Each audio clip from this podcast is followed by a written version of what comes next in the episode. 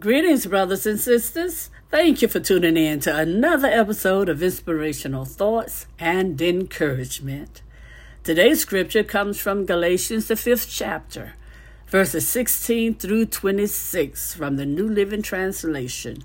It says, So I say, let the Holy Spirit guide your lives. Then you won't be doing what your sinful nature craves. The sinful nature wants to do evil, which is just the opposite of what the Spirit wants. And the Spirit gives us desires that are the opposite of what the sinful nature desires. These two forces are constantly fighting each other. So you're not free to carry out your good intentions. But when you are directed by the Spirit, you are not under obligation to the law of Moses. When you follow the desires of your sinful nature, the results are very clear sexual immorality, impurity, lustful pleasures, idolatry, sorcery, hostility, quarreling, jealousy, outbursts of anger, selfish ambition, dissension, division, envy, drunkenness, wild parties, and other sins like these. Let me tell you again, as I have before, that anyone living that sort of life will not inherit the kingdom of God. But the Holy Spirit produces this kind of fruit in our lives love, joy, peace, patience, kindness, goodness, faithfulness, gentleness, and self control. There is no law against these things. Those who belong to Christ Jesus have nailed the passions and desires of their sinful nature to his cross and crucified them there. Since we are living by the Spirit, let us follow the Spirit's leading in every part of our lives. Let us not become conceited or provoke one another or be jealous of one another.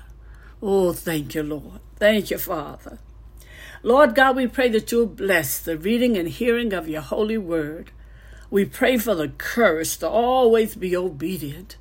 And Lord God, we pray that you'll continually bless us with spiritual insight, wisdom, and understanding as we grow in the knowledge of you, Lord God, as we grow in the knowledge of your love for us, Lord God. This we pray in the precious name of Jesus, your Son, our Savior. Amen and amen. Thank you, Lord. Thank you, Father. Thank you. Brothers and sisters, learning to walk takes practice, right? The more steps a toddler takes, the more proficient he or she becomes until walking is a normal part of life. Amen? Now, the same principle is true in our spiritual walk. Yes, when we are first saved, our steps are small and uncertain, but as we practice and become more mature in Christ, walking by the Spirit becomes a normal and essential part of our life. The first step in walking by the Spirit is to be fully persuaded that we can't live the Christian life by human effort. No, until we grasp this, this truth, until we understand and hold true to this truth, brothers and sisters, we rely on our own strength and repeatedly fail. And then we find ourselves confessing the same old sins without ever mastering them.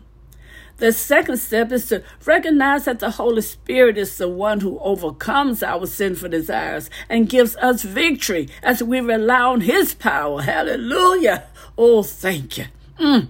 And the way to do this is by asking the Spirit to help us understand God's Word and His will. Yes.